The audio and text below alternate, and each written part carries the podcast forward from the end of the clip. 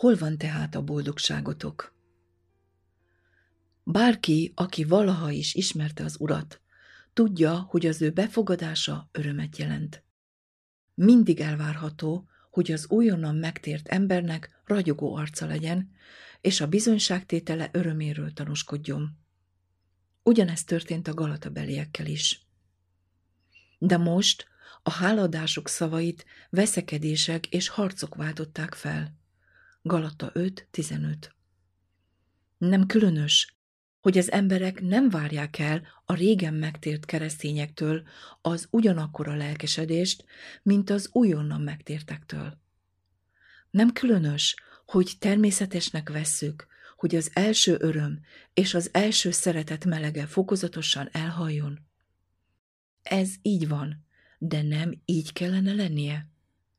Istennek az a panasza az ő népével szemben, hogy elvesztette első szeretetét.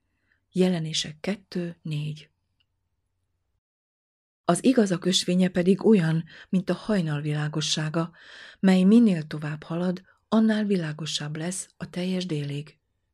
Példabeszédek 4.18.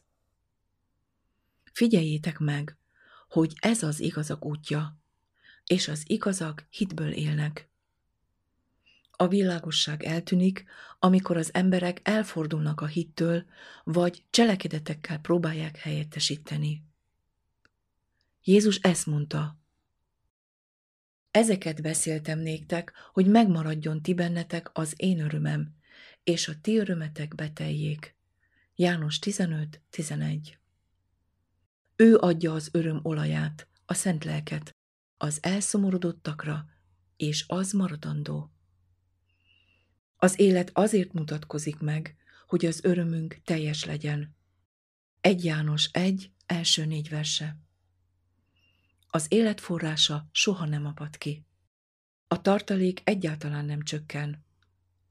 Ha tehát csökken a világosságunk, és az örömünket az unott, monoton arc váltja fel, tudhatjuk, hogy eltávolodtunk az élet útjáról.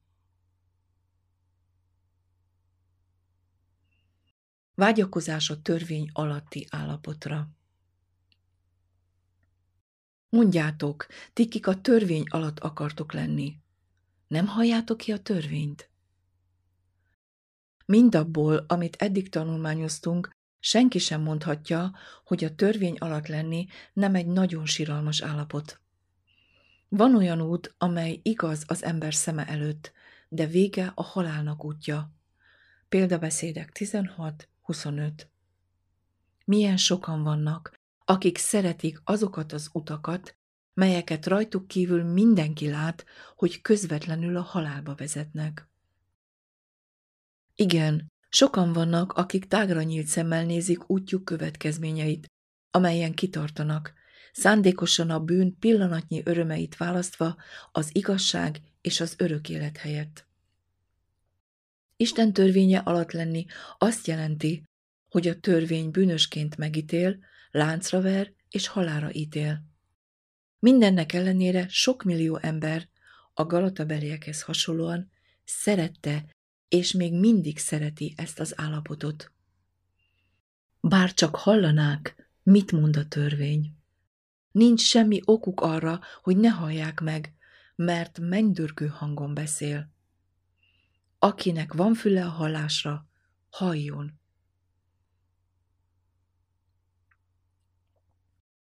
Mit mond a törvény? Kijelenti: űzd ki a szolgálód és az ő fiát, mert a szolgáló fia nem örököl a szabad nő fiával.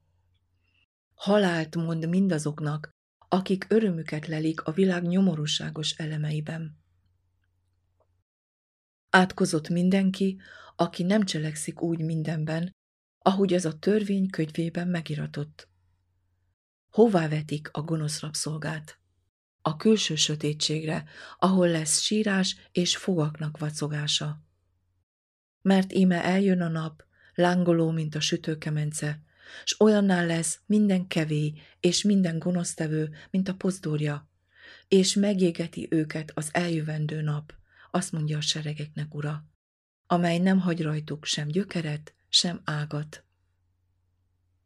Ezért emlékezzetek meg szolgámnak, Mózesnek a tanításáról, a rendelkezésekről és parancsokról, amelyeket általa rendeltem a Hóreben egész Izrael számára. Malakiás 4, első és negyedik verse.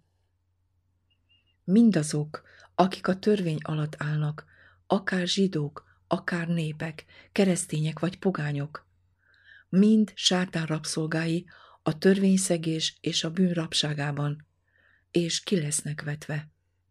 Mindenki, aki bűnt követ el, szolgálja a bűnnek. És a szolga nem marad a házban örökre, hanem a fiú maradott örökre. János 8, 34-35.